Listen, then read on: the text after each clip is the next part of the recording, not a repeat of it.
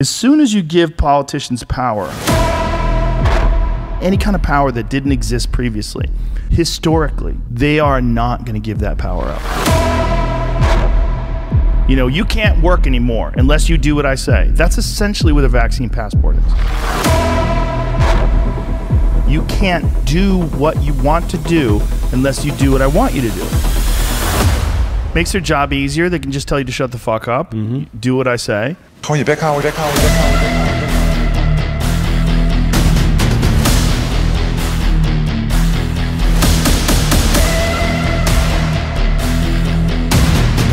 I don't have to tell you things are bad.